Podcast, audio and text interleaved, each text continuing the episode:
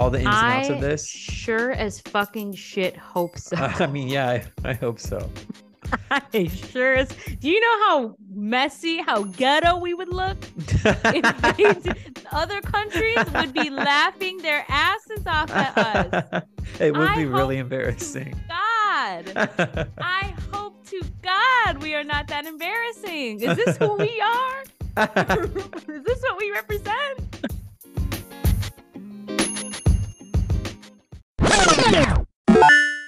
Took a second. So I thought that since this is dropping on Thanksgiving, I just realized that about like 15 minutes ago. oh shit. Maybe we should say what we're thankful for. Aw, that's so nice. I think this is, I could be wrong. I think this is our first exhausted Thanksgiving.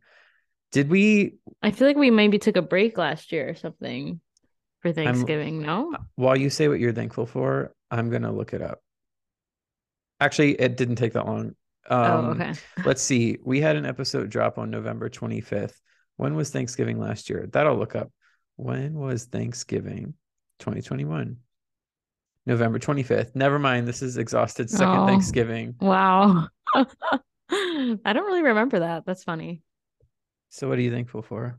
Off on the spot. Well, on the spot, I am thankful for my friends because I've had so many life changes this year, and I feel like it wouldn't have gone as smoothly and wouldn't have have you know i feel like just things wouldn't have gone as well if i didn't have um support already here in dc so i'm grateful for you for nick for white Aw. nick for um morgan who i met shortly after moving i feel like having friends has really helped make my transition to being a washingtonian really really easy Well, that's very sweet.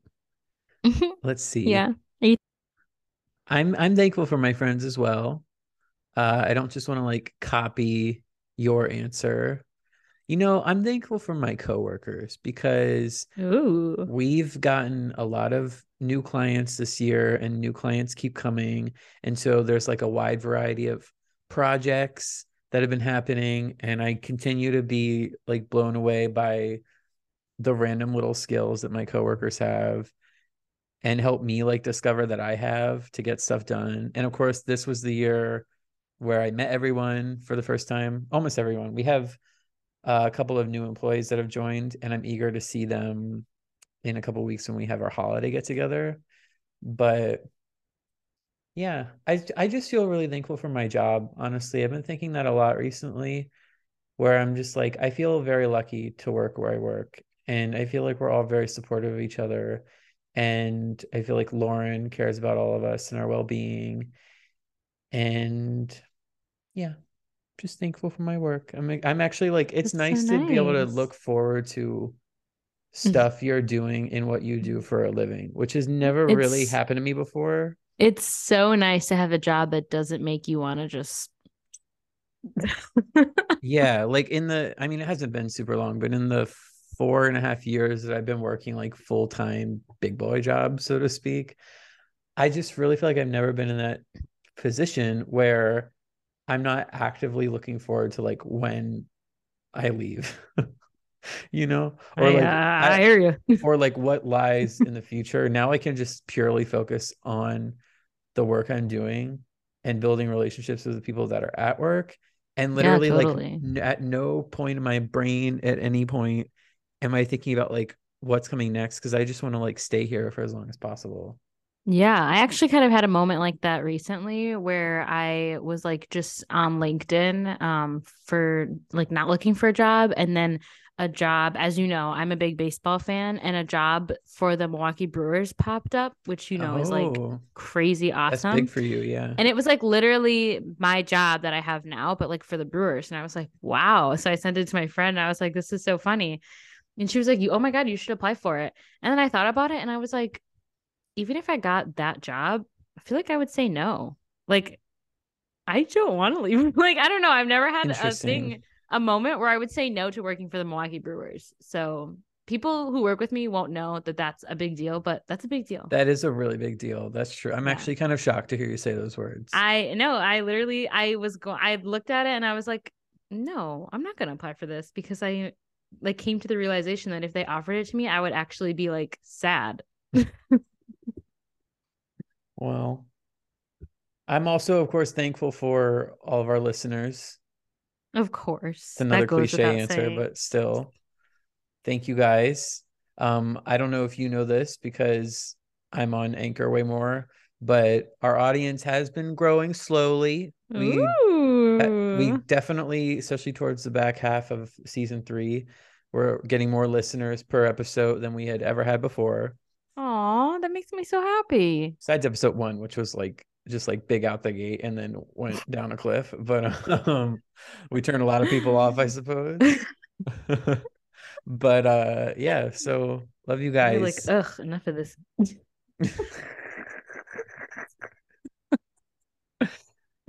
anyway, should we get into talking about stuff? Yeah. It's We- funny. I'll warn you guys, this week is going to be a lot shorter than last week. No, exactly. I was just gonna say that. It, I was gonna say it's funny. I was thinking before we went on our like what we're thankful for spiels that this might be actually a short episode because I only have two entertainment stories, and the news stories feel like are gonna be quick because I don't have much to weigh in on necessarily. So let's just get into it. Maybe we'll be delivering a Ooh. sub one hour episode, which would be big because That last week be was our longest episode ever. Y'all Thank are you. probably still listening to it. Maybe. I know Nick hasn't even gotten to uh our season finale of season three yet.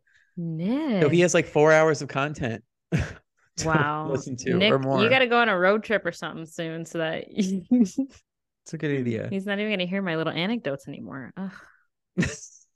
Can't talk to him directly. That's true. Anyway, the news. Uh we got more going on at Twitter. A couple things actually. So Elon Musk sent out this email last week, and he was basically telling employees that they need to decide by Thursday evening if they want to remain a part of the business. Uh, he's said that they need to be extremely hardcore to quote build a breakthrough Twitter 2.0. Basically, he wanted the current employees to like swear allegiance to Twitter, or they could leave and get three months severance. So it's funny because about 78% of the remaining workforce left, took the severance. I mean, I don't blame them. I would too. Yeah, I know some people are concerned because uh, people were worried about how it would affect their visas and whatnot. So it's kind of a murky area right now, but that was strange for sure. And now, of course, he's begging to hire more people because I'm sure there was more people than he was expecting to leave, which is crazy to me considering the path he's been leading the company down. Seriously, like, are you surprised by any of this? I'm not. Yeah, and he also closed the offices, like literally had them locked up for I think it was Friday through Monday because he was concerned about employees like going in and stealing secrets or something. Jaded employees who just decided to leave. I don't know. It What's seems like actually kind of funny though is that he laid off. So like half the half of the staff got laid off without any say, and then like the next like third of staff then got to voluntarily leave. It's just I don't know. It's a little insane. I really think it's imploding, you guys. I said it's not going to make it through 2023. You guys. I feel like it needs to. I feel like the only way it's going to make it through 2023 is if he sells the company again, which he's not. No, he definitely won't. He's too narcissistic for that. I think it's interesting. I know it takes time to build like UI and do web design and whatnot, but I'm Mhm. kind of surprised someone hasn't really announced a legitimate alternative yet. I know that there's like that was it Mastodon. Oh yeah, my coworker made a joke about that. She was like, "Mastodon looking real good right now." Yeah, but like who's using Mastodon? I don't hear I, I- anyone I had to Google it it. actually when she said that to me. I was like, "Huh? Like the I'm- dinosaur?" I'm waiting for like a, I know this would yeah, it's funny. We're the theme of this episode is Monopoly bad, pretty much. Um, based on what we're gonna be talking That's about what you need to call it. Monopoly bad. Monopoly bad. But uh I'm I'm just kind of surprised that maybe like someone or some entity with a legitimate amount of servers they could devote towards an alternative social media, like maybe an Amazon or a Microsoft. I'm surprised they haven't even made an effort to announce something, to tell people like, oh, something's coming, something good, sign up now or while we work on it or something. I think but Zach no just made a whole that. marketing pitch in that like two seconds right there. Yeah. No, I'm shocked just because those like those two companies are an example of two very powerful companies that have the infrastructure, they have the staff, they have the ability. You would think someone would come in and do that because, you know, advertising dollars, but apparently not. Apparently people are just going to watch Twitter burn and Mastodon is going to be your only alternative. Maybe. Or we could head to Truth Social. Oh God, that's a good segue actually. so Elon has invited a couple of people back to Twitter. Trump is one of them. He was invited back to Twitter after his account was suspended in the wake of the January 6, 2021 insurrection at the US Capitol, but he's sticking to Truth Social, you guys. Even he is rejecting Elon. If Trump doesn't like Elon Musk at this point, none of y'all should like Elon Musk. well, there are rumors that he could be doing this because he has a business agreement with Truth, Social, like an exclusivity thing, where if he is going to post on other social medias, he has to wait a certain number of hours or something. That I know, is isn't that so silly? Funny. Isn't that silly? Yeah.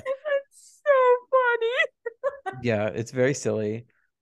Uh, another person has been invited. Question mark on the invite.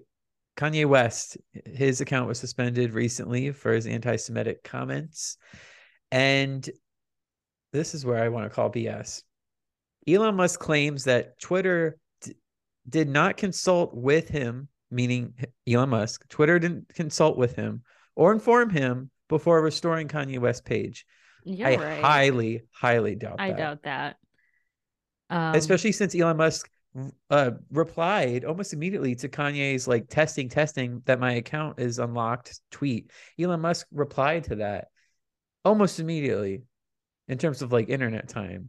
So I highly What did he that. say? I blocked him on Twitter, so I can't see any of his. Here, I'll I'll pull it up. I have the story linked. So okay. Kanye, his first tweet back was testing, testing, seeing if my Twitter is unblocked. And Elon Musk replied that same evening, don't kill what ye hate, save what ye love. Huh? Like don't kill what you hate, save what you love. Oh. Yeah. Oh and oh the worst part of this so much. He the, he's so fucking corny. I can't. The worst part of this is Kanye's second tweet back. He tweeted that I saw. Shalom with a smiley face. this guy, you guys, this man is a mm, shitbag. like the audacity to tweet that after you basically lost millions of dollars off your net worth because of your anti-Semitic comments, you're going to come back with shalom tweet and a smiley face. I'm actually kind of surprised that it, that didn't get more attention. I'm surprised that more people didn't cut ties with him.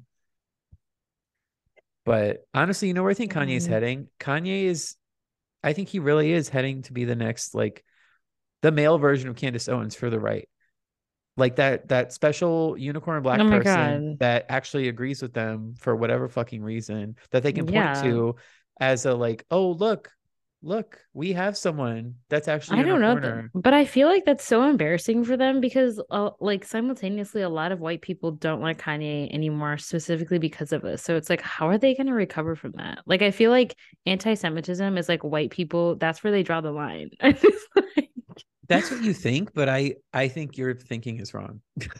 I think there's a lot. Of, Excuse I you. I I see what you're saying. Or you mentioned this in a previous episode. Uh, last episode. Literally last specific, episode, I said when, white people have drawn the line. Yes, you did, but I also think that I just think that anti-Semitism is more prevalent than we think it is. I think there's lots of white people that are actually deeply anti-Semitic, and it That's sucks because it up. stems it stems from like class generalizations because you have all these people, specifically Trump people, that are anti-Semitic or have problems with Jewish people because there's this stereotype that Jewish people are like financially competent and thus are in a lot of like powerful positions at banks and financial institutions. And so these Trump people, who a lot of them are poverty stricken, or they're going to remain in the working class for all their lives because apparently they care more about like women's bodies and what black people do than like voting for politicians that will actually help them in their lives I think they have a problem with that. I really do. So hmm. I could see Kanye very easily becoming like male Candace Owens. Hell, they've already like well, teamed up in some regards. You heard it here first. That's my theory. I don't know. Who knows these days? Moving um, on. I, no, wait. I saw a funny oh, tweet in regards to this story. I'll say it really quick because I know you're gonna laugh. Somebody was like, "Damn, villains popping up, pop, popping back up on Twitter like Spider-Man No Way Home." oh my goodness. Oh, also forgot to mention that Alex Jones will stay off Twitter. They did reinforce that. Alex Jones is not being invited back to Twitter. And so where's the line there? It's like, oh, if you have litigation brought against you, does like what? Right, like you're bringing Trump back, but not Alex Jones. Okay. Makes no sense. Makes really no sense. Okay. Anyway, moving on. One of my favorite people, Nancy Pelosi okay, disclaimer, you guys. So I don't actually care what you think if you have a problem with this. I know that sounds mean, wow. but please, your loyal just, listeners, I just employ implore you to do your research because a hell of a lot of people, when this announcement came out that she was uh, stepping down from leadership, a lot of people, and I think it's fueled by the media too, of course, are like, oh my God, legend Nancy Pelosi, trailblazer Nancy Pelosi, like Democratic hero Nancy Pelosi. And I'm not buying it, you guys. I know that you have listened to this podcast and you know what I've said about her. I think she's probably stepping down from leadership because she finally has enough money she's made off of like insider trading to live comfortably for the rest of her life. However much longer that is, could be two years, could be 20. Uh, Nancy Pelosi has advocated for just a myriad of politicians. A lot of them didn't. That should be our promo for the that, week. We should just what? compile every time Zach has gone off about Nancy Pelosi on this podcast. Maybe she. she I, it just makes me. It just makes me mad. Like it makes me. And she's not the only one, mind you. There are a number of uh, figures in the Democratic Party who people hail as like the next per- coming. And oh it's frustrating because every single one of them are in the pocket of corporations and they have been for decades. Nancy Pelosi's been in cahoots with some of the biggest corporations in the world for decades. That's why her family is rich. You guys, you want to talk about getting money out of politics? Nancy Pelosi is the prime example. And since she's kind of like the figurehead, I think a lot of other politicians in the party think it's okay to just like cater to corporations, and that doesn't do anything for us. So Nancy Pelosi has not served me in any way, shape, or form. I don't care about like her allyship. I don't care about her coming on the RuPaul's Drag Race and being like, "Can I get oh an God, I don't care. Uh, that doesn't do anything for me. I've had other people with more influence who are more important advocate for me and other people than she has. This is the woman that that thanked George Floyd for dying. Sorry.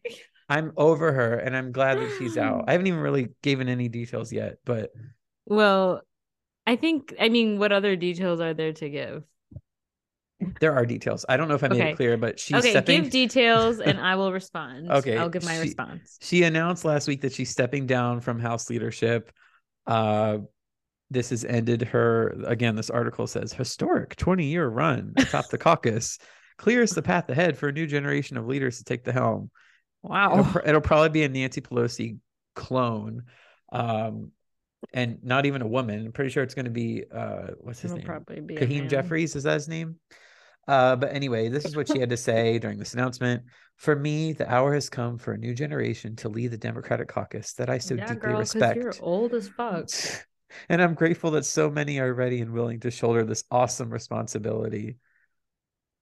She's so high on it. She's like this awesome responsibility. Um, and yeah, just a reminder that she she and Schumer and a couple of other people have been at the helm of the Democratic caucus since 2003. All of these people are in their 80s. So she has a point in Chucky a sense. She has a point in a sense where she's like, yeah, we need to get some new people in here, but don't trust her, you guys. I don't think this is coming from any sort of goodwill. I think she's old. She has all her money from her questionable tradings.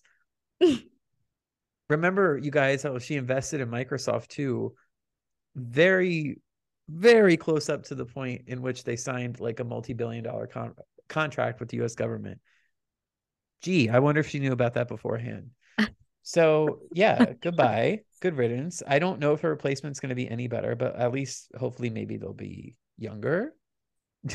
And well, less that's why I richer? think it- this is what I think is kind of funny about it. Is like these motherfuckers are 80 years old, 80 plus, and they're like, it's time for a new generation. Like you could have said that 20 years ago, and I would have been like, yeah, And this isn't like we're not trying to be ageist, but I think just the fact of the matter is our politicians, the folks that we elect to represent, and so in some cases don't elect. Supreme Court, we don't elect them. And when you're getting up there in age, I just really think there needs to be age limits. It's just not Well- okay. There's a certain point in your life where you can't lead a country. Biden is going to be 81 if he gets elected again. Don't even get me started on that. Don't even get me started on that. It's insane. Um, also, here's my thing too. I feel like if you grew up in the Jim Crow era, I'm sorry, but like, no, get out. You need to go. yes. At the, even if you're like, oh my god, I love black people. I don't care. If you grew up in the Jim Crow era, and and and before that, even you know, and earlier, it's like you gotta go. I'm sorry, you have to go. I You- agree. It needs to stop. It's like this is ingrained into your mind, whether you say you like black people or not. You have to go. It's it's time. it needs to be ended. Okay. agree. Now I would like to leave my comments on Nancy Pelosi. Okay. yes. As a woman, I I can understand why people use the terms historic. Oh, yeah, for sure. Yeah. Yeah, I think that is valid because she did do something historic, especially for women. However, I'm not going to sit here and say she's a climate, a fierce climate defender. Uh, Uh, here, wait, let me pull up Climate Power's post that really pissed me off. Sorry, Climate Power. I love you guys, but what was this? A fierce climate champion, a dedicated public servant, and a tireless advocate for working families. In They what did not need world? That- That's the thing. Nobody told. They did not need to say that unless Nancy Pelosi was holding a gun to their social media's person's head and was like, "Tweet about this." They did not need to say that. They could have been like, "Wow, thank you for your service. You know, twenty years is amazing. Or two dec, yeah, twenty years is amazing. You did so much. You paved the way for women. Blah blah blah. Say all that, but that's it. You know you didn't need to go all off. You didn't need to do that. So I will recognize that what she did was historic and was very brave for a woman. But at some point, it's like, okay, yeah, w- there, women work in government now. Yes. and it's also like she's been in government so long that I think that level of comfort begins to set in. And that's when you start getting away with shit. And like I said, she's not the only Mhm. one. And, and just in general, you guys talked about this before. I'm not going to harp on it too much again, but I'm just over politicians, both parties. I'm just over it because nothing is ever getting done. I'll talk about that again in a second when we get to the Respect for Marriage Act. And it's like when finally something does get done, everyone drops their knees and they're like, oh my God. And then it's like that no one stops to think, wow, this actually could have gotten done like 15 years ago. Oh my God, seriously. They're only doing it now because of freaking Roe v. Wade. It's Mm. Yeah. like it's it's um zero hour. Like they have to, otherwise shit could get really, really fucked. You know what? Let's just, I'm going to skip over story and let's just talk about that now since we're already on it. And then I'll go Okay. back. Okay. Uh, but yeah, the Respect for Marriage Act. Um, this is an act that basically aims to codify same-sex marriage. Um, obviously, that Supreme Court case, Obergefell versus uh, I don't remember who, but everyone calls it the Obergefell case that legalized same-sex marriage federally back in 2015. Folks have been worried in the wake of Roe v. Wade being overturned that that might be next, especially since that dickhead Clarence Thomas Oh mentioned God, it. motherfucker. And so uh, there have been certain politicians, including um, Tammy, Wisconsin. What's her name? Tammy Baldwin. Tammy Baldwin. Thank you. Uh, the first out senator, I believe. Yeah, she's really cute. Um, she's a sponsor of this bill, and so the Respect for Marriage Act aims to do a couple of things. I also love how interracial marriage is in there. Bruh. The fact, the fact that that needs to be protected. Um, the I can I say it? Can I say it? Yeah. The fact that it needs to be protected and the fact that people who are currently in interracial marriages seem Clarence to not Thomas. be wanting it to be uh, Yes. Mitch McConnell Mitch seem McConnell to too. not yeah. be wanting it to be protected. So it's like, what are you saying? they like gonna really want divorces to apparently. your wife of color and be like, "Oh, babe." Could you imagine Mitch McConnell saying babe? He probably he probably Yeah. says it like this. He's probably like babe. Ew. His little turtle head. He's Anyway. like,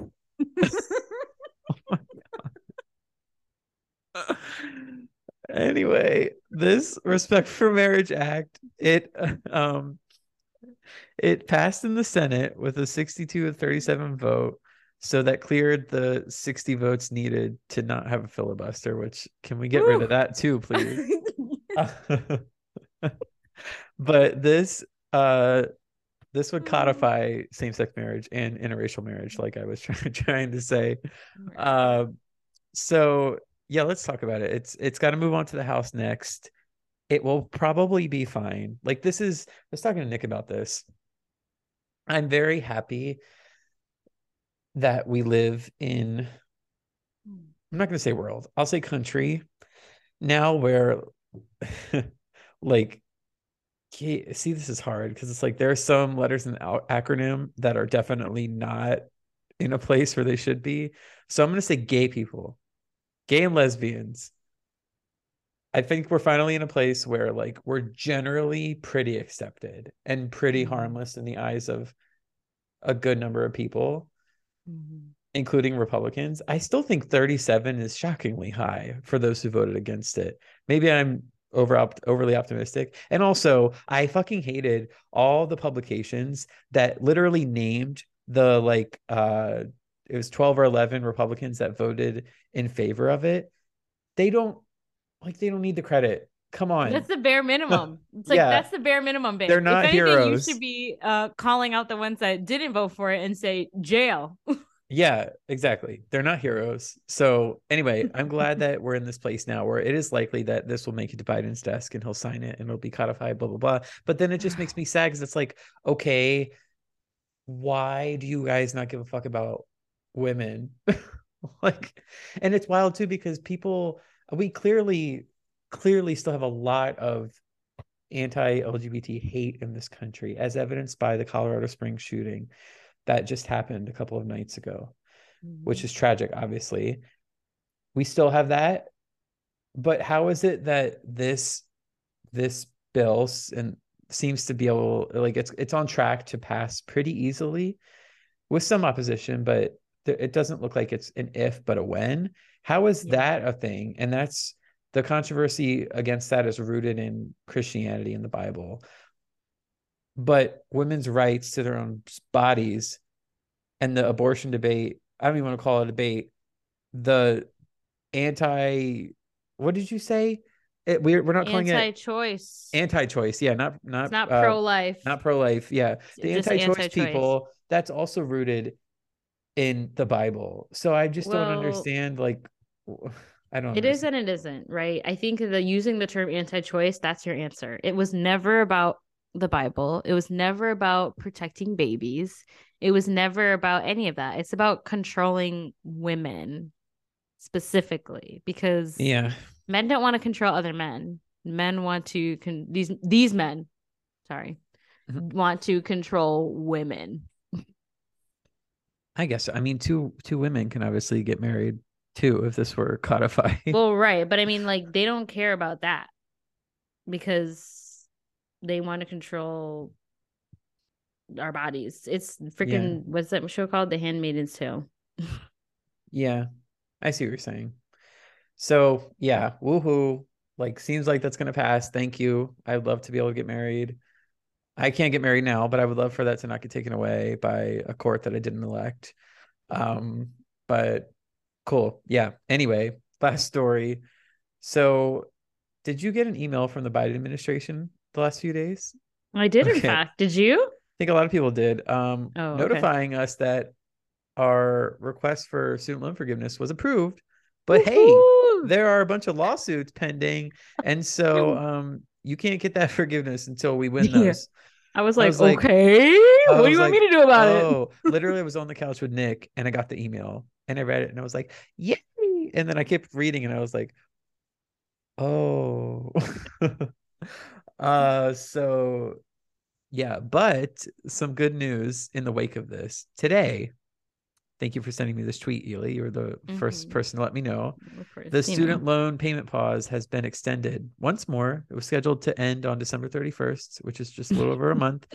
And now it will end on June 30th or potentially later, potentially 60 days later than that, uh, if they continue to have issues with these lawsuits.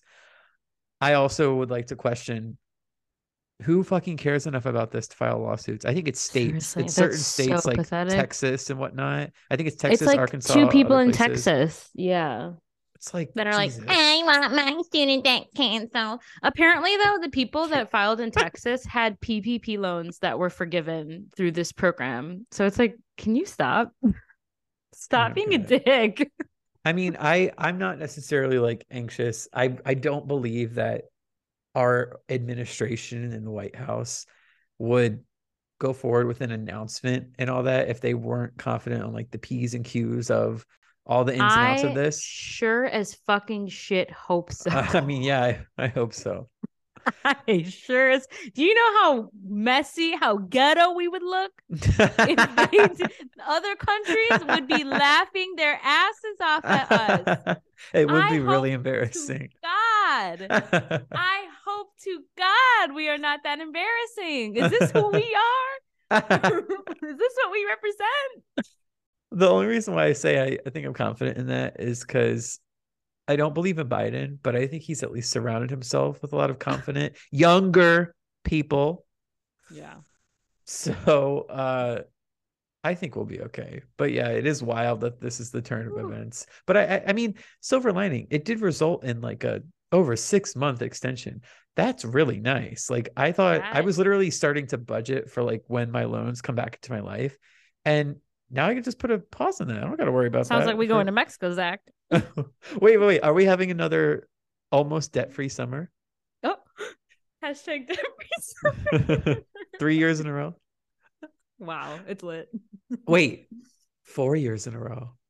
Don't say Because it like yeah. 2020, summer of 2020, summer of 2021, summer of 22, 2022. and 23. Especially if it get if it gets extended to the end of August, that's basically the whole summer, you guys. And Uh, it's, yeah. it's funny because the article that I found for more detail on this specifically mentioned that this is the eighth extension on the loan pause. And That is again, kind of embarrassing, but it's, fine. It's just more more credence to the thought of like, hey, What if? what, What, if if, he Joe just called Taylor up, up? the pen? if he just called Joe? What That- if? That's a good segue. What actually. if Joe would just pick up the pen and say, "Fuck it all, fuck you, Department of Education." and it, it's funny because we've had so many bad economic issues since the pandemic begun but i really hmm, i don't think that uh the lack of student loan payments has really been a cause of that It i think it's been a couple of other things That have been impact. politicians faults yeah and rich people's fault but i don't think it's been a student loan issue i don't, I think don't that think was so it either. Hmm. yeah so Interesting. Lots to Anyway. think about. lots to think about so speaking about calling taylor up Yeah, why don't you just call Taylor up? Um, funny story. the Department of Justice is about to call Taylor up um as a witness. Okay. Why don't you just lay it all out for us? What's been happening over the last week? Yeah, so we kind kind of briefly, we reached the tip of the iceberg last week when I said that Ticketmaster was simply down. Um, Oh, but yeah. it got worse, you guys. so as you know, Taylor Swift is going on tour. Wow. Um, and so the Ticketmaster has royally screwed up, like totally bungled this sales this this like insane sales system that they have um to sell these tickets. And let me just tell you a little bit about it. Hold on, let me pull up my notes here so that I don't speak incorrectly. Bungled is a good word, by the way. We should Oh use it more thank often. Thank you. Thank you. Yeah, that it just came out and I'm really proud of it. So Okay, so let me give you the timeline. So on Thursday, Ticketmaster announced that the general sale, which last week on our episode we talked about the pre-sales and how fucked up that whole system is. Um, so the, if you didn't make it through the pre-sales without getting like getting a ticket, you could hypothetically get a ticket during the general sale. But sometimes if artists choose to do dynamic pricing, those tickets are way too expensive or there's not a lot left, you know, whatever. So the general sale was planned for Friday, I believe. But on Thursday, Ticketmaster announced that the general sale for tickets to Taylor Swift's Eras tour were canceled due to quote extraordinarily high demands end quote. Um, so that was fucked up. That caused just a, a whole slew of issues in itself. But then the next day, Taylor Swift responded in a lengthy post on her Instagram story. Um, I won't read it all, but she basically this is what she these are a couple quotes. She said, I'm trying to figure out how the situation can be improved moving forward. And emphasize I'm moving forward. So we're not in the now, we're in the future. Okay? I'm not going to make excuses for anyone because we asked them multiple times if they could handle this kind of demand, and we were assured they could. They could not. Um, wait, and this is my favorite part because people on TikTok were like, Taylor's gonna save us. Taylor's got our back. She would never let this happen. Well, babes, she let it happen. She said, and to those who didn't get tickets, all I can say is that my hope is to provide more opportunities for us all to get together and sing these songs. So she basically was like, if you didn't get tickets, sorry, fuck off. I'll see you in six years when I tour again. Um, so that sucks. So sorry for the people that thought Taylor was gonna save them. She's not, obviously, right? She's in her bag. Um, Very she much is so. reaping the benefits from this. Um, and then on the same day that she said all of that, people were like, Taylor's gonna save us. Um, Billboard reported, and y'all know I'm broke, so I didn't pay for the full subscription to the article, but I'll read you the headline. Billboard reported that the Department of Justice is investigating Live Nation, which is now Ticketmaster's parent company, for antitrust violations after they just totally fucked that up. So we'll see if anything comes of this. Um, I'm interested to see. Again, the theme of today's episode Monopoly bad. this is what happens. People will hate you and you suck if you are the only person in the game that can do a, a thing. So, yep. Whew, So. I it's interesting. We basically have to regurgitate everything you and I said on in the car on Saturday because we just talked about it a lot. But it's just so fun. So I'm sorry, you guys. I know this sucks for a lot of people. It's really not the end of the world. well, but I here, know I'll if you're really lo- this. If you're looking I forward to seeing someone, I get it. Right. I do feel bad for you all because truly I know that people who love Taylor Swift like really love Taylor Swift and you know, I do not feel that way about her, but um good for you for feeling that way about a white woman. Um but if y'all who love Taylor Swift, I I do feel bad cuz I know that she really does make y'all feel like she has your back and I'm sure that in this situation she kind of fell short for you or maybe you don't care. I don't know. I would care personally. I would feel attacked. But I agree. This is really fucked up. But it's also kind of shocking to me that Ticketmaster like seriously didn't anticipate this. Like, do y'all go on Twitter? Like, do y'all know how many fans this woman has? And y'all really thought you could handle it with your itty bitty server? Apparently not. Funny. The funniest part of all this is the fan reaction. Oh, Specifically, the discovering like the downside of capitalism. They're like, oh. yes. The, it's so funny. It was so funny watching the TikToks on Friday of all the women. It was specifically white, straight white women, you guys, discovering capitalism and its Yeah. evils on Friday was so funny. And I know that sounds like really mean of me, but it gave me so many laughs just because it was kind of we've been criticizing Taylor Swift for so long and she's got talent sure.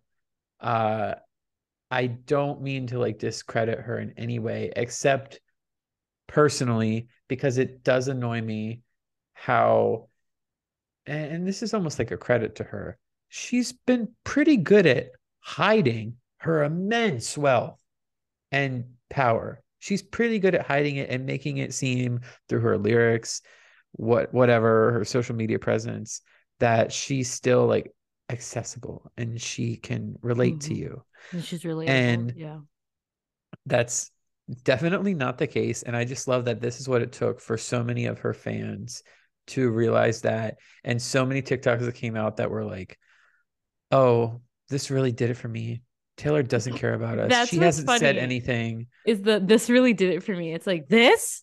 this. And it's the impatience too. Like i I get it that mm-hmm. that was probably a really stressful situation but the making tiktoks that get like hundreds of thousands of likes on friday saying she doesn't care about us she hasn't responded give her time please Like, i'm sure her team probably has to time. craft a message. She can't Yeah. just go on Instagram and be like, "Fuck Ticketmaster." yeah it's like is that what you were expecting come on you guys it just I think they. I reeked of genuinely think they were. I genuinely. well think that's they were. naive it reeked of naivete Well- and it was annoying I think that also speaks to how much of her fans are like new fans because like people who have been listening to Taylor Swift since her um oh somebody on TikTok called it her um her Cracker Barrel uh era or something like that. Cracker Barrel. since those days like her first album came out when I was in like 6th or 7th grade. Like so Yeah. for uh, for those who probably had realistic expectations, it was like fine. Like we're all older, we are not naive, but a lot of her fans are younger, and it's like, y'all, this is not how shit works. Um, but I'll say what I said in the group chat, and I feel like this reaction is coming because they've never had to reckon with her silence before because it has never impacted them in the way that it's impacting them now. And what I mean by So that is true. that Taylor Swift has been notoriously silent on issues that affect LGBTQ people, brown people, other people of color, other marginalized groups. She's been notoriously silent in those areas unless it impacts her or her work. And, you know, a lot of people choose to ignore that. Um, well, now it's affecting you and it it it is hurtful. Yes. And we might remind our audience of what Ely's talking about, where this is the woman who didn't make pretty much any stance known until year two of Trump's presidency. And I think that matters. I think that when you have Oh this much God, power and this much of an audience, like you are obligated. I don't think that I don't think celebrities of that magnitude have the privilege to say nothing, especially when your fan base is that young. Like this isn't like Barry Manilow's fan base. These are kids and young people. And I think when you're dealing with that, you have to say something. It's just not cool. And then when she finally did come out and say something, what did it amount to? Shay never made anybody less gay. Groundbreaking. like well well that was the thing that bothered me too was that like she released a statement oh i'm voting for so and so in nashville and it was like a democrat you know whatever like about like like it was an actual political endorsement and then after that she became like the queen of um of, of lgbtq rights and like which is since a hoot. when Which is a who. It's like no, you were not of there. all the people that have supported you from day one, like vocally and openly, y'all chose to defend Taylor Swift as an activist for LGBTQ plus rights. No. No. And especially when we have other blueprints in the industry for that. Like, look at Lady Gaga. Since day one, Oh my god. like, that's an activist. Even Beyonce yes. for crying out loud, even though Beyonce is like a host of contradictions, it's like come on. So yeah, it's it's it's very frustrating. And um Yeah, one more thing. that- One of my other favorite TikToks to come out of this was actually from realtor.com's account where they Oh listed God. all of Taylor Swift's properties because she has a lot. She has like almost Oh, hundred one million her real estate properties portfolio. is up for sale. I almost included that in the pop culture section today. Interesting. Well, it's and people funny are because seeing firsthand. it's funny because the comments on that specific TikTok cracked my shit up because there were it was, it was like disgusting. No one should have this much space. No one should have this much wealth. And then you go into these accounts and they're white women who are like Taylor Swift stands. And this is again, this is what broke them. And now they're commenting disgusting on Taylor Swift's real estate. yeah, I'm like, I thought y'all were loyal. Oh my god. but see, it's like you said, something finally affected them. Mhm. So it's funny to watch. yeah. Well, uh, also- Godspeed to those who don't have tickets. Also, monopolies are bad though. So Monopoly bad. yeah.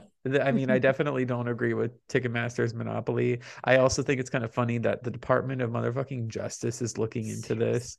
Oh, that's what's cracking me up too. Is like Uh, Swifties discovering like organizing because of it. yes. yes. Oh god, it's gonna be great though. So let's we'll see. You know, we'll provide updates when they come, but Yeah. this is just the beginning. Um, hopefully, 2023 is the year where we take down corporate America. That's what I'm hoping for. We shall see. Also, I hope the Department of Justice has enough bandwidth I was gonna say, I hope do this because there's there's a lot of other stuff you should be focusing on. So I'm sure. Hopefully, if you have enough people, by all means, put Top some interns on this or whatever. arresting but- Donald Trump and ending Ticketmaster. exactly. Wow. oh, all right, let's move on. okay. um so the AMAs were last night and I didn't make a list of all of the wins because that would be insane which I feel like this list is kind of long still but I will go through it quickly um these are just notable wins from last night um which sorry we're gonna I'm gonna have to talk about Taylor Swift again but Ugh. okay artist of the year Taylor Swift new artist of the year was Dove Cameron interesting Very interesting. um, I think the youth really like her though. So She's queer, right? Mm-hmm. Love that. I'll yeah, support her. so good for her. Maybe she'll be the new Taylor, the Taylor Swift 2.0, but better. I kind of doubt that, like a lot, but we can dream. I we'll guess. see. um, favorite music video, all too well, Taylor's version, of course. Mm. Um, favorite male pop artist was Harry Styles. Love that for him. Um, favorite female pop artist was Taylor Swift. Favorite duo or group was BTS. Favorite pop album was Red Taylor's version, which is funny because this album was entered in the Grammys last year in the country category. So hmm. I think I don't mean I don't know. I obviously the AMAs are not the Grammys, but there's so much contradictory here, and we'll get down to the R when we get down to the R and B section. I'll point that out again too. But I also think hot take. I don't think re-recording an album that was released however many odd years earlier. I don't It think that should count. I don't It think counts. it should. It counts. I think it's cheating. I really well, it, it's she did win the AMAs for the this same album when it came out the first time. We don't talk See, about that. This is not a this is not a podcast for shitting on Taylor Swift. Um. okay. Favorite pop song was "As It Was" by Harry Styles. Okay, now getting into R and B. We just talked last week about the Grammys, and Beyonce's album was entered in as the dance pop yeah, album, why but is this here it's R&B? winning as R and B. I don't know. It seems like it's Um, coding it as like the black. Oh, you're black. You sang this R and B. yeah, because um, "Break My Soul" also won for like uh favorite R and B song. it's So- not an R and B song at all. I know, I know. Uh, Renaissance, yeah, one favorite R and B album. Favorite male Latin artist was Bad Bunny. Favorite Latin song, I wanted to include this because it's surprisingly not by Bad Bunny, but it was Dos Oruguitas from Your favorite song Encanto. from Encanto. Yeah, I was like, so that made me happy. Um, this is kind of funny. So this is a new category. Favorite rock artist was Machine Gun Kelly. Out of all the rock artists in uh in the world, Oh they no. chose him. Favorite soundtrack was the Elvis soundtrack, which I've heard is one of the good things about that movie. So Talk to. Nick. I think he'll disagree. he actually watched it. He did us Oh, all no. a service and watched it. Okay. and then the favorite K-pop artist. Oh, I put BTW. oh my god. um, this is also a new category, but favorite K-pop artist was BTS. It's a safe ass So- choice. I think, you know, Blink Army Rise Up. I think Blackpink should have taken this. yeah. Um, I feel like, but yeah, seeing BTS, I was like, well, duh. Maybe they Um, they want to throw them a bone before they go on their like three years of military on hiatus. Yeah, we'll see. Um, so yeah, interesting night. Um, but also something I forgot to note was that Taylor Swift currently holds the record for like the most AMAs um ever won by a person. I believe the record is 40. And so she's just now extending her lead this year with more. I have something potentially mean to say. Um, if it now didn't your mom ever teach you if you have up. nothing nice to say, don't say it. Uh, who cares about the AMAs? Truly. Who cares? Okay. I, I feel like the AMAs are now kind of becoming like what the equivalent of like the Golden Globes were at some point, like culturally. Like nobody really gives a shit because it's like who's giving these awards? No one. But it's like just more laid back and fun because nobody gives a shit. I, you know, I said I was anti monopoly. I think when it comes to award shows, I'm pro monop- monopoly. we need one award show per medium. There's Wow. so fucking many for music alone. It's too much. There are. And Every for- time I hear another one coming out, I'm like, the what? Yes, and that's why I was grateful when the Golden Globes got canceled for like a year, and now apparently they're coming back. So I was like, yes, one less of these. But But the Golden Globes is TV too, right? yeah, yeah, it's like why why are the AMAs doing music videos? That's the VMAs thing. I oh, don't that's know. true. There's too many award shows. There's too many platforms for rich people to give themselves pats on the back. And in my mind, I'm just like, there are historic institutions that people actually care about. Why even bother competing? Like when you have the Academy Awards, when you have the Recording Academy, why even bother even trying to like make anything as legitimate as those? I know. Well, it's kind of funny too. This like kind of relates, but like when Lin Manuel Lin Manuel Miranda uh was first up to get an Oscar and he lost, people were like devastated, and he was like, honestly, I don't really care. Like, look at everything that I've gotten that's like actually. I mean, not that the Oscars aren't prestigious, but he's like, he won a Pulitzer Prize. He has like so many awards for like Hamilton's work that the Oscar was he was just like, is this how we define ourselves now by like whether you have an EGOT or not? Like he was just like that one acronym apparently like defines my career as successful or not. He's just saying that because he really wants it. He doesn't want to come across as like pleasing. He'd be like, Well, "Oh, like EGOT? no." the first time, but now I feel like he's determined because he didn't even get nominations for directing or uh what uh, Tick Tick Boom didn't really get and that many nominations. yeah, I don't know. Well, all right. Sorry, we're almost done.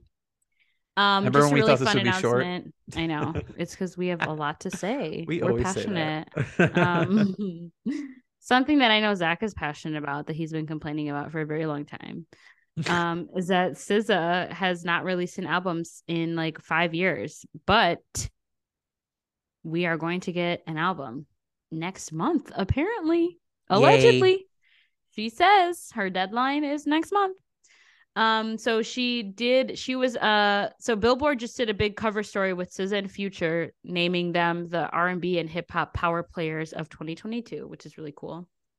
Um, so as a part of her cover story, she announced that her album SOS is dropping in December, and I noticed that there were so when she released the music video for her song shirt there were a lot of speculations that her sophomore album was going to be called no control because in the music video Ooh. she had like a license plate that says no control and then it the the little tags on the license plate said December 2022 and people were like so we kind of like clocked that it was coming that the album would hopefully be released in 2022 still but this is still surprising and new so I'm excited hoping she meets all her deadlines so that this actually does come out in December.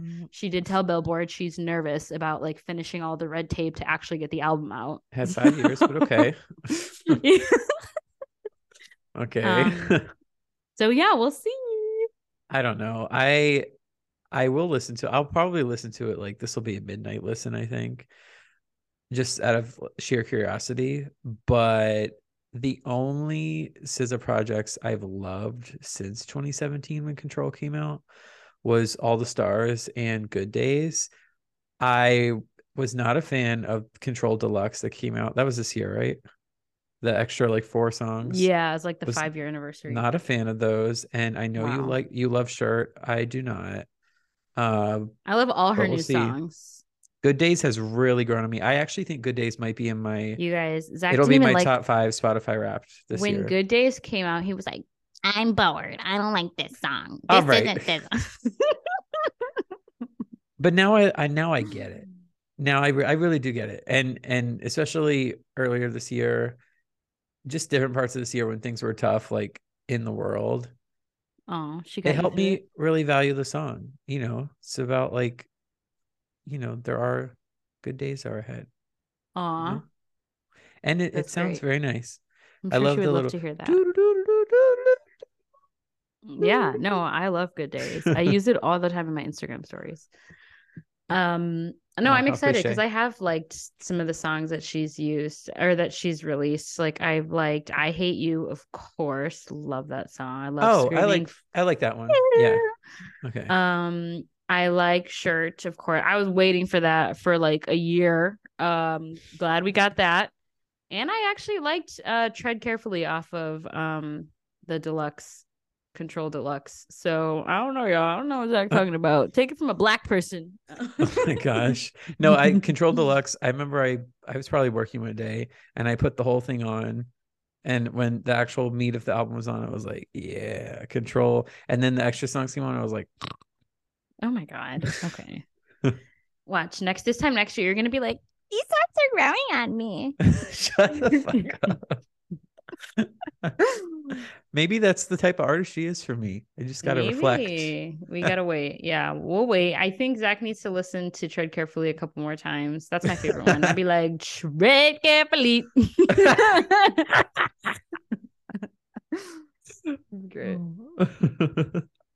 Okay, let's go to entertainment, please. Okay, this is gonna be short. I got two stories for you. So the big story of the week actually dropped yesterday, and that is that Bob Chapek, who is the current CEO of Disney, he has been booted out, and Bob Iger is coming back. Crazy. Yeah, Chapek was uh, Iger resigned, and Chapek came in as the new CEO in spring of 2020, and I a lot of people think he has steered Disney in a very poor direction, especially in terms of the parks.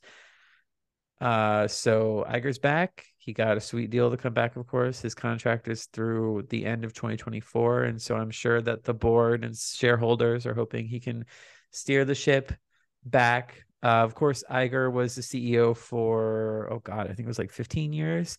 And he oversaw the purchase of Marvel and Star Wars and Fox.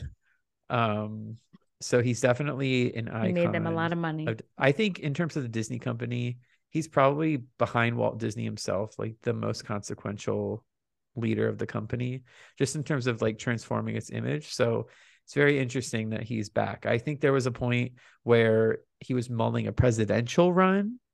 Not for that. Billionaires, please stop running for president or thinking you're going to. Oh God. So this actually kind of makes me happy because I'm like, okay, so he's not going to run. He's gonna be least in busy. he's going to be busy. so yeah, that was a big deal yesterday. No, that was a big deal. There were a lot of jokes, um, lots of good stuff on the interwebs uh, about this. I was kind of shocked. I feel like it's always kind of shocking when a large company is like, "Oh, bring that other guy back." It's but like, also no one knew it. Like "Oh." this was a surprise to the industry. Apparently no one got an inkling of this. It was very sudden. So everyone was like, "What?" Disney likes keeping secrets. Apparently, except for when they're very bad at secrets. Like keeping they Andrew accident- like- Garfield and Tobey Maguire. or they're like trademarking all the Avengers oh, movies. oh yeah, that too. Anyway, my only other story is just a funny little tidbit. So, you guys remember the other Super Mario Brothers movie, the one that came out in the early 90s and was live action? Yeah, so John Leguizamo was in that movie as Luigi and he had something to say about the new movie that's coming out, which I thought was funny. So, uh he told IndieWire in a new interview that he thought that the casting of the new film is backwards because two white actors are voicing Mario and Luigi. And this is what he had to say. I'm OG. A lot of people love the original. The directors the directors fought really hard for me to be the lead because I was a Latin man. And the, and the studio didn't want me to be the lead. They fought really hard and it was such a breakthrough for them to go backwards and not cast another actor of color. Color kind of sucks. And also the headline hit real hard because it just made it seem like he was talking about the movie in general. It says former Luigi actor John Leguizamo says Chris Pratt's Super Mario movie is backwards. Quote, it kind of sucks. That's what got me to click. So it kind of worked. you were like, oh, But I mean, he has a point, right? I guess. I guess, but I mean, it's Mario and Luigi. I don't really care that much about them being like revolutionary, like actors of color to like break down the barrier. Like, I don't give a shit. He's also like white passing. So it's not like you're trying to get like Tenoch Huerta to be Luigi or something. I just think that, yeah, I just think that that's such a funny thing to say. And he was like, they begged me to be in them. I feel The like he's feeling left out. He's feeling left out now. And now he's like, well, I'm an OG. I got a pin right here that says it. Clearly, he did not get an offer to do a cameo part Right. in the new movie. That's what he's upset about. Yeah. He said it kind of sucks. That movie's ass. Don't go see it. Anyway, that's all I have for entertainment. Usually, the industry is pretty quiet the week leading up to Thanksgiving because everyone's just like already gone. So that's why there's not much to talk about. Pretty chill. Yeah. right. Well, the internet is not quiet. We're getting bored because we're with Ah. our families. Ah. Just kidding. I will be anything but bored with my family this weekend. I'll have lots to talk about in our next episode, I'm sure. Okay, so I don't know if y'all keep up with this, but um R&B singer Jhené Aiko is finally no longer pregnant, which I don't know about you guys, but I personally feel like she's been pregnant for like three years. Okay. she Like, one, how many kids she's got? No, no, no. I mean, this is only her second kid, but I'm saying this Oh. specific pregnancy. I feel like she's been pregnant for so long. Like when I first heard the rumblings that her and Big Sean were having a baby, I was like, oh. And now I'm like, okay, uh, is it done? Like, what's up? Well, finally, she gave birth to their son Noah on November 8th. So this is their first child together and her second child overall. So happy for them. Um, just happy to see that she's not pregnant anymore because wow, that shit is crazy, y'all. Could Okay, not be me. I've never seen this woman in my life, so I just googled her, and Oh gosh, she is giving racism. I'm like, oh, stunning! She is so pretty. Yeah, she's gorgeous and she's a fantastic singer. Her music is great. And her and Big Sean are actually really cute together. Is They're Big really Sean the one that Ariana Grande sung "Love Me Harder" about? He's the one that did I don't fuck with you. Yeah, but about didn't he- Rivera. Did he used to date Ariana Grande? hmm Okay, so yes, interesting. Yes, yes, he did. Um, so that happened.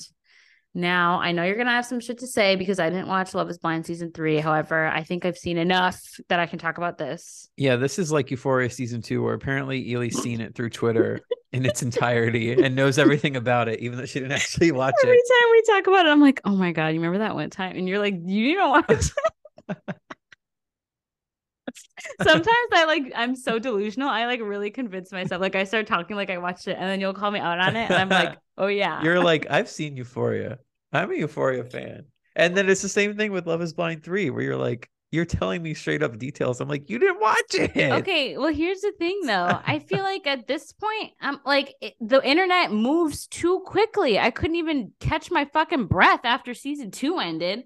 Now I gotta watch season three, and it's like I can't even watch season three because everything's all out in the open now. It's like, damn. Okay, I don't know what they were doing with this timing because so it was both too much. it was both season two and season three were filmed in 2021. I still don't get the timing because apparently season three was filmed like the weddings were July 3rd of last year. I don't know what took them so long. And also apparently they don't have a finished like they don't have a finished season in terms of footage. So it's probably going to be another long break before the next one. So I don't understand why they didn't just hold this for like maybe another six months or something. Uh, I feel like that's because they were trying to jump because I feel like season two had way more hype than season one. And so they were trying to like jump onto that and they were like, bucket, just drop the drop the episodes already. I guess. so. Well, Netflix, y'all need to chill out because I didn't even get time to catch up before everyone started talking about it. Um, which is my fault. it's fine. Okay. Anyway, um, SK and Raven. I feel like people liked them well enough, especially because they were the, what like one of the couples that didn't get married, but are they were still together in real life. Um, yeah, on the reunion, they revealed that they were like, "We're dating," and Nick and I were like, ah, so "Ah, cute. Yeah, no. um so not that cute because they just broke up because a bunch of women started saying now hold up me and sk were dating and i have receipts the timelines aren't timelining the math ain't mathing he is a cheating whore oh my god." okay several women yeah came forward saying that they had relationships with him. And one woman i saw her tiktok.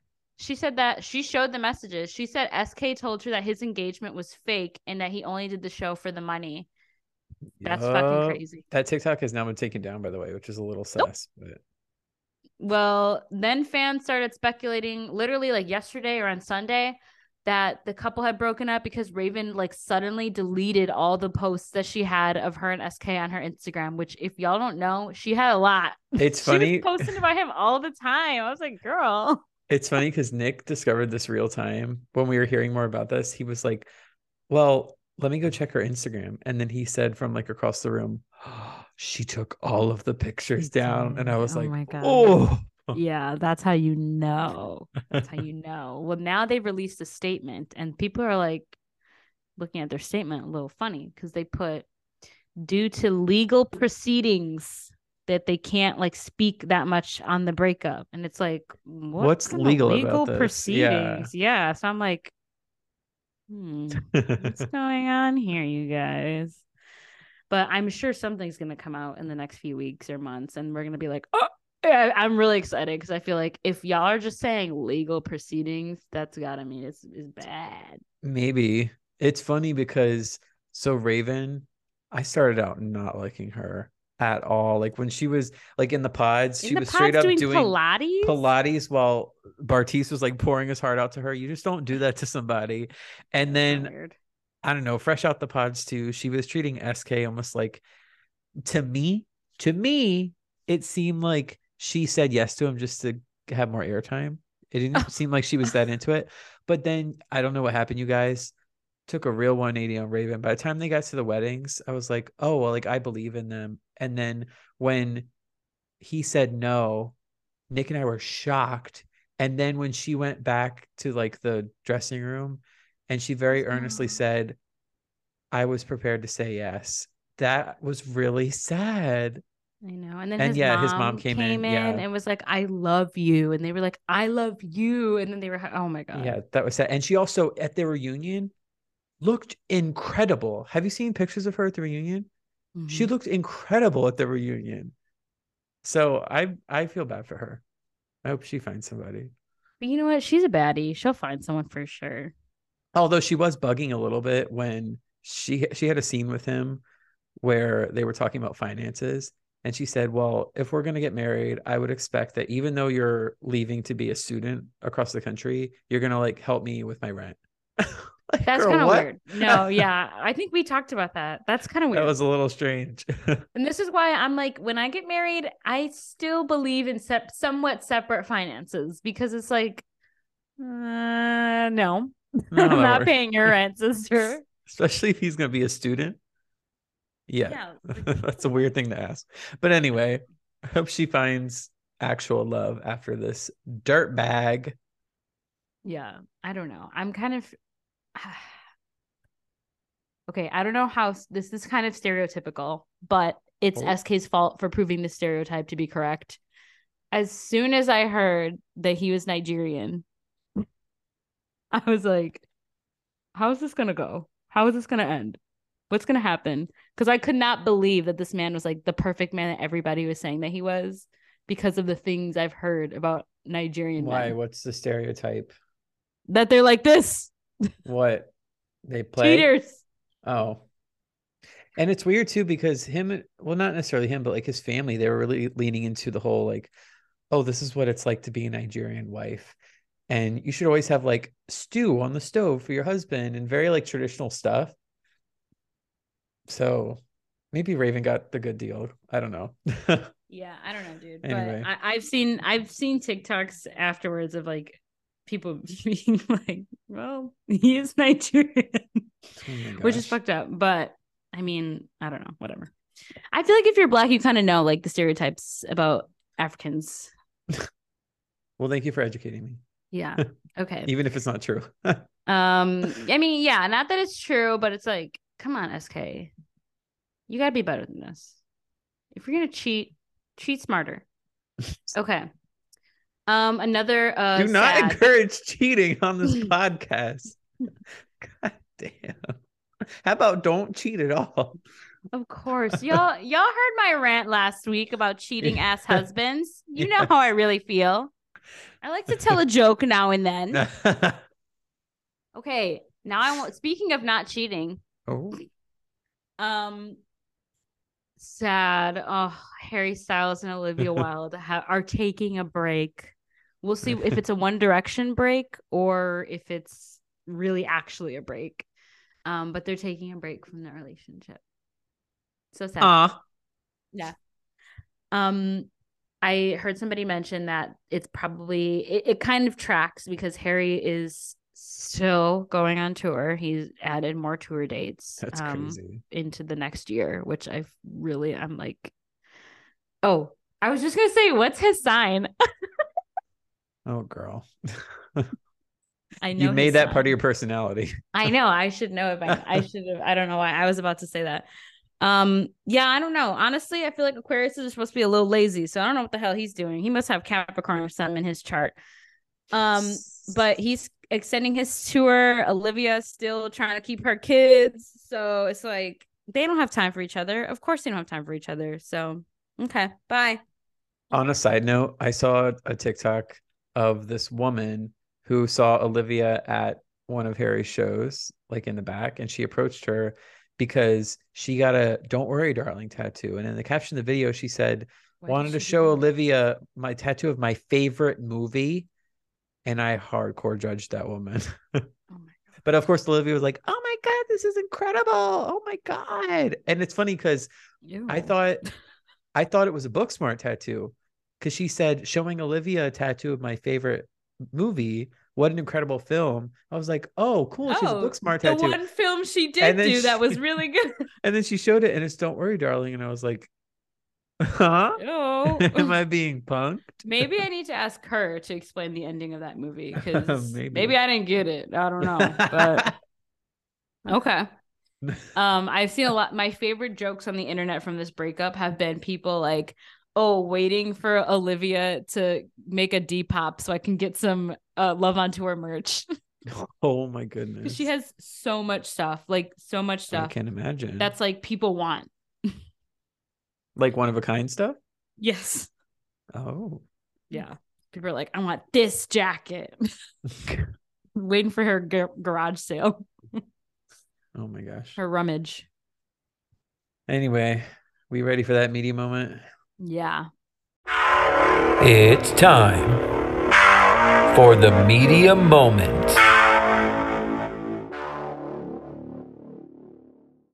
Okay cool. So I'm going first because you went 1st last Mhm. week. I remember. So I saw five films since we You last recorded. Crazy. I wanted to say briefly the names of them so people know. I saw The Menu, which was great. Go see The Menu. Might I be do. On see it. my end of year list. Ooh. I saw this film called Bardo, Farce, False Chronicle of a Handful of Truths, which is Alejandro Alejandro Gonzalez Iñárritu's new film. His last film was seven years ago with The Revenant, Oh my god. and I love him. And I'm glad that I got an opportunity to see this on the big screen because it's a Netflix movie, and that might also be on my end of your list. Ooh, okay. Watch this film at home. That's from 2022 called God's Country, which was my media moment until I changed it to what it's actually going to be. Because that'll most definitely be on my end of your list. It's fantastic. Please go watch that. Nick and I watched Disenchanted, which was horrible. I saw that it was getting really bad reviews, and I was like, "Ooh, Horrible. That'll be on my end of year Oh. worst list. the anti list." yeah. So I decided to talk about the film I saw last night.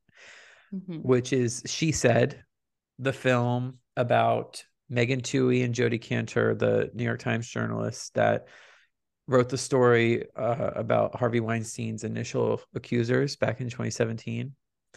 And I want to talk about this movie because one, it's relevant, like it just came out this past weekend.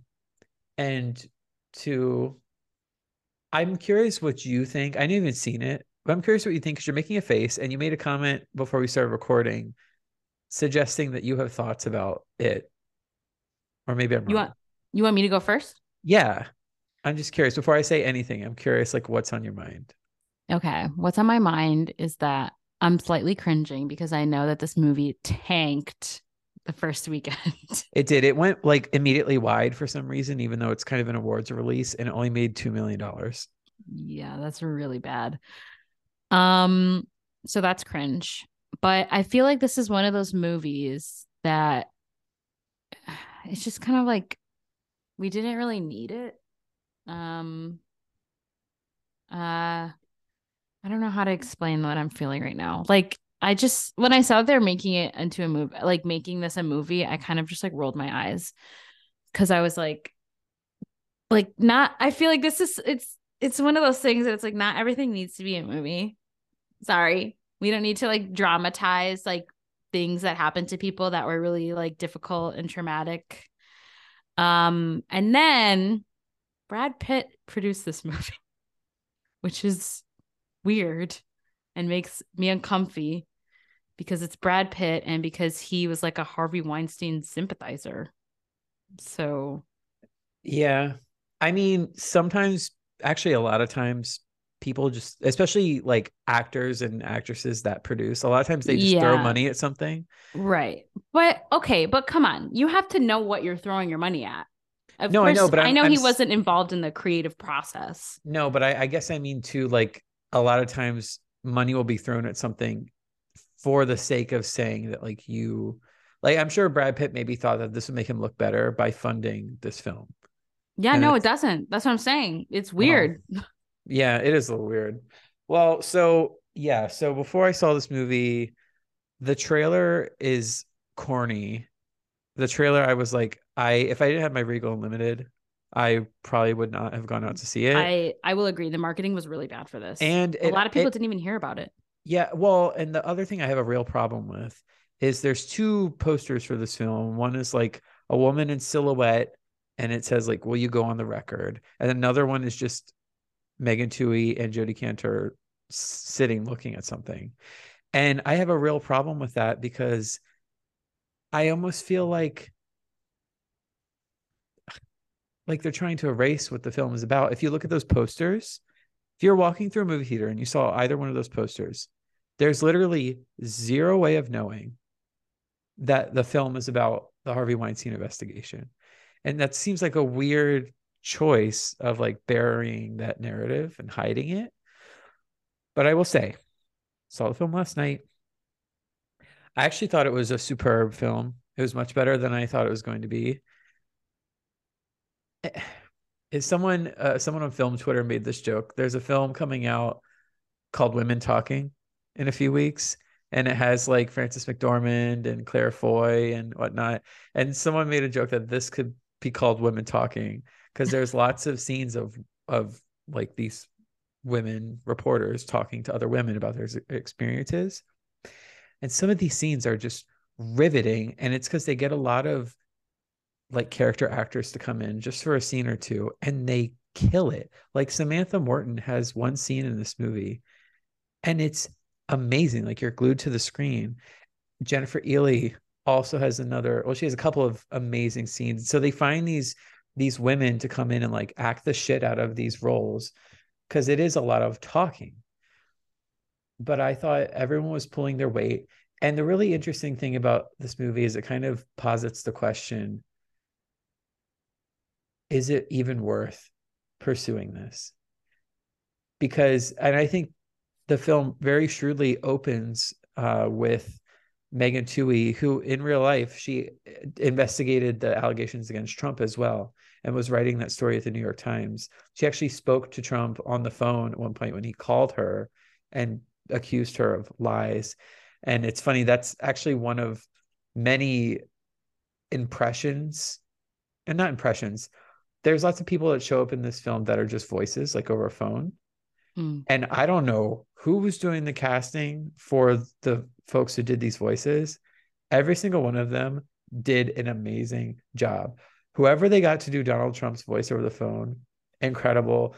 Who, oh my God, whoever they got to do Gwyneth Paltrow's voice sounds just like her. And I looked it up, it's not her. Whoever they wow. got for that. There's multiple people that just you just hear on the phone, which are great. But anyway, it starts with that investigation.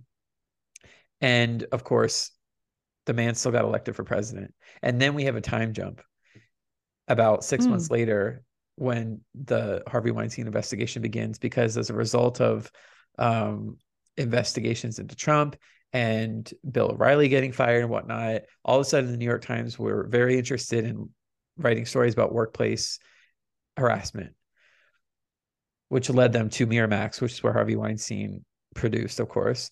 So I think the film having that to say about and they and uh Carey Mulligan, who plays Megan Twohey, and Zoe Kazan, who plays Jodi Kantor, they have a couple of conversations that are like, what is even the point of this? Because it seems like men, it doesn't like nothing happens to them. Like Trump, he became the goddamn president of the country. Nothing happened to him.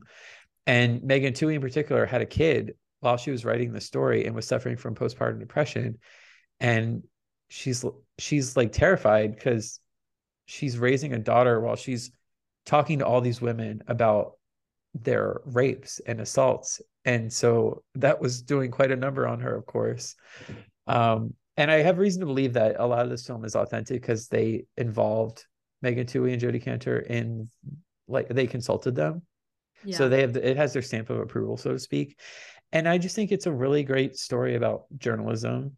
I do think journalists are heroes in a sense. Uh, you know, there's a reason why we good have ones. Yes, there's a reason why we have that uh, that phrase. You know, the pen is mightier than the sword, and so I love a good journalism movie that really shows you that, and the work that these people do to bring things to light it reminds me a lot of Spotlight, that film about the Boston Globe investigating I was going to say Catholic Church. Maybe I will go see this because I do also love a good journalism movie, and Spotlight is one of my favorite movies ever. I show that movie to people all the time. do you? It's. I think you would actually love this. Then it's very similar to that, where it's just like about the dogged determination of these people to get the story done. It really is a great film about journalism. And so I really loved it. And the there's a a sort of climax to the film that did bring a tear to my eye. There's wow, one there's one tear? woman who's there's well there's lots of women who just like they do not want to go on the record. That's actually a yeah. large part of the plot is like finding people to go on the record. Yeah. Um and there's this one woman who's kind of like a holdout and she's crucial because she did not sign an NDA. So she can actually speak without any sort of legal recourse. And so there's sort of a climax where she finally decides to do it. And I don't know, just the way it was done and the actress who played her was very emotional. And so I recommend people go see this. I really do, especially if you don't know a lot about the Weinstein case and what happened. I mean, it really is one of the few instances where like justice was actually found. Like that man is going to be serving time in prison. Yeah. Thankfully. And it Well, was and I feel because like of in these general- two women that did that. In Like it was their work. that investigation was like a cultural shift Yes. for Americans, like just overall. Yes, and I really like that. This is the last thing I'll say about it. I really like how the film ends. It literally ends on them clicking publish on the final story. And I love that because you don't get that cliche like, oh, the aftermath. And I was worried that the film would go down that route of like wrapping things up in a bow. And I love that it didn't. Like the the story is purely about the work that went into this story, the months of work. And we know what happens afterwards. Because Right. I was also worried this happened so recently. And so they must have dived right into like produ- producing this film like a couple years after this story was published. And I think being that close to history sometimes isn't good for perspective.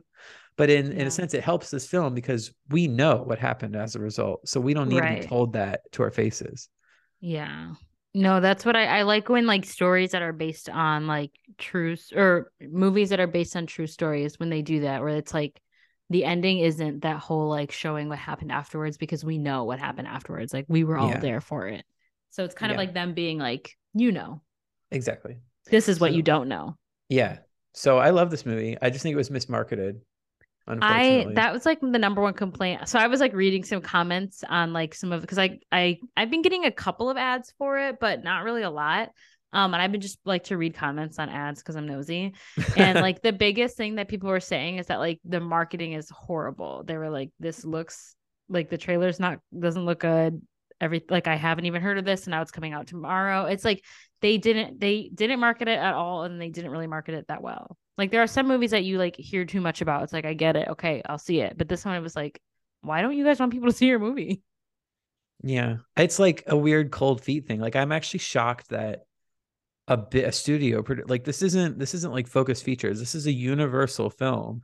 I'm shocked that a studio made this film so close to the actual events and now it seems like they're just kind of burying it. Like I said about the posters. Why don't you want to let people know Yeah. what this movie's about? Is it because of like I feel like they they might well, I feel like they might be nervous about like retaliation or like people about like the the bad noise being louder than the good noise. But it's just kind of like Don't if you're gonna make a movie about this, yeah. don't be worry about that. you made like, the movie like Yeah. it's you made it deliver on it Yeah. so it's frustrating it, it does make me sad that it flopped because i don't know i also think that the oscars like it when films are a little bit more successful so it makes me think that this won't get nominated for anything Hmm, but interesting. whatever i think you would like it though if you love Spotlight, I do. I love, love this. Spotlight. I love Spotlight. very similar up down it's to also the like, like, what oh, I was gonna say the anti-religion in me. Just oh, I love Spotlight. I'd be like, yeah, take those Catholics down.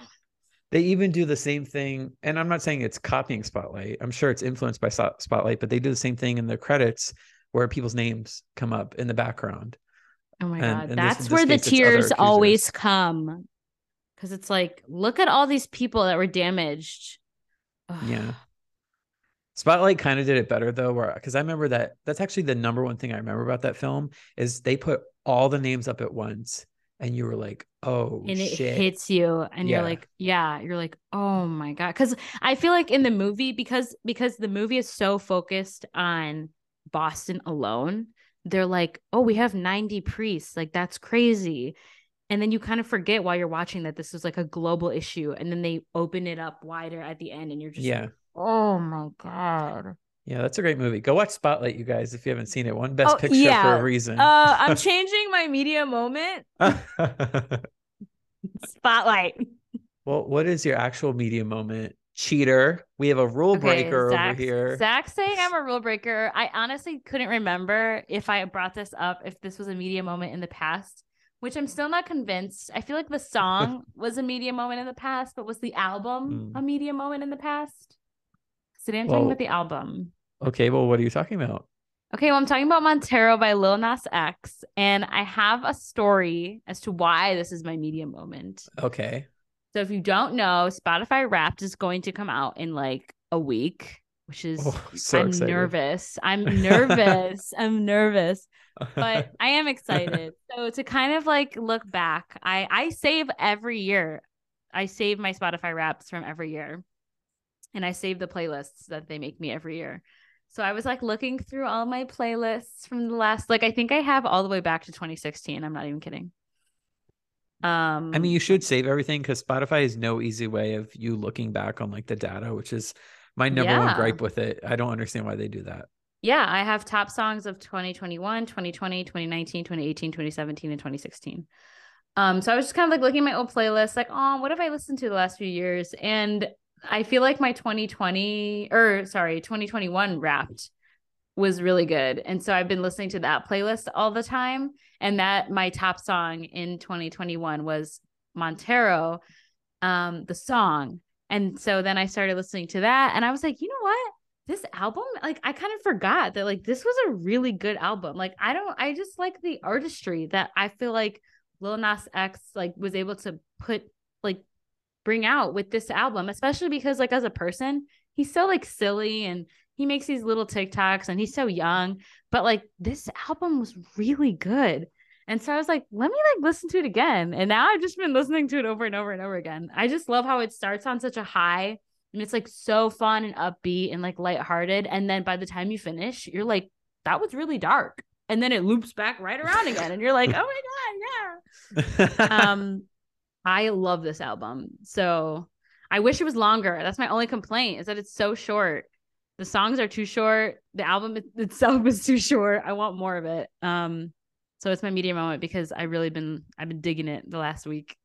I think this was on your top five albums last year. It was that I Yeah. remember. It's a really good album. If you haven't listened to it in order in its entirety, and I say in order because it has like the whole transitions things Oh, where like cool. each song like seamlessly transitions into the next one. So like while you're listening, it feels like you're just listening to one long story. I do like that. Um, listen to it in order and just refresh because it's a really good album. And let's remember that the BET Awards did Lil Nas X super bogus because this is a really fucking good album and he deserved so much. what did they do again? They Was didn't like- nominate him for anything. Oh yeah, the 'Cause they're homophobia homophobic. of it all. Yeah. And then he released a song that started with "Fuck BET, fuck BET." I've listened to a handful of songs off it, but I don't think I've listened to you it. listen to it in order. The like the way that it ends is just like you're like wow. I like Scoop. I like that one too. Okay, the transition Scoop. between the like interlude before Scoop and then going into Scoop, I like had to replay it a couple of times the first time I heard it because I was like, whoa. It's crazy. Hmm, Maybe I will listen to it tomorrow. Yeah. I'm in the shower. you should. It's really good. I'll be in the shower like Scoop, Scoop. I'm like Yeah. soaping myself. it's so good. I love it. It's one of my favorites for sure of all time. well, I'm glad of all time. Uh, like one of my favorite albums. Yeah, Whoa, I know. things It's just got there. knocked up a level. It's up there, definitely. wow, look at Ely supporting queer artists. I'm excited to see what he does next. I'm like, we're waiting. Well, I suppose that brings us to the end. And I've learned this episode. shit. I've learned this episode not to ever say we think it might be short because then it will end up not being We short. always jinx ourselves. Compared to last week, though, um, it is short. This is a breath So- of fresh air. Yeah. You're welcome. yeah. so we Now hope you have time to listen to Lil Nas X. Yes, listen to Lil Nas X. Apparently, listen to Control Deluxe and uh, what was it? Stay. What was what's that song? It's a homework assignment. Stay. Is it? Tread carefully. I don't know why I thought Stay was in the title. Tread carefully. I don't know why you carefully. thought either. Uh, yeah, and have a great Thanksgiving. Um, just focus Happy on the food. Thanksgiving. If you're Puerto Rican, you know what I'm saying. focus on the food and not the history of the holiday. Yeah, And maybe you'll have a good time. maybe you will. Yeah. And so your parents and brother are coming to DC. You have all these cute little events planned out. And I'm going to Nick's parents' house. itinerary. Yeah, it's gonna be lit. It is going to be lit. And we're both seeing Glass Onion as well. Yes, I'm seeing it before you, huh? Okay. Well, don't tell me anything. And I'm gonna spoil um, it. I'm probably seeing at least two more films in addition to that. So you can have Glass Onion as your media moment next week if you want to. Yeah. Well, I'm we'll s- see. I hope it'll be my media moment. Well, what else would it be? know. Well, I don't know. Maybe it's really bad and I'm too mad to talk about it. Interesting. I don't think it'll be really bad considering the reviews, but uh I don't think it'll be bad either. I'm really excited. yeah. I'm seeing the Fabelmans on Saturday. Ooh. Finally.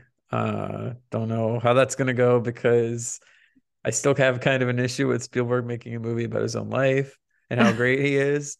but everyone's saying it's amazing. So we shall see. And I do love a movie about movies. But I also just learned again, what have I been saying? Movies are getting too long. I learned it's two and a half hours long. That's really long. That's almost as long as our episode last week. like for real, it's too much. Not when it's a podcast that we record, but it's too much when it's a film. I It's mean, too much when you can't get up and go pee. Like, come on, man. Don't you want me to watch your movie? that I have to revise what I said because I'm I'm going to come across as a hypocrite because it's not the length itself that's an issue. It's how like I think it's becoming an issue where I don't know what it is. Do studios and filmmakers just think that that automatically means that it's better? I think sometimes that's the issue. When sometimes brevity can be helpful. Not everything has to be this huge saga. I think sometimes it makes sense. Like the Batman no, was a big story. Lots was going on. Three hour, it was still a little long, but like it felt kind of okay. Avengers Endgame. Hello. Three hours is that warranted. was warranted, yeah.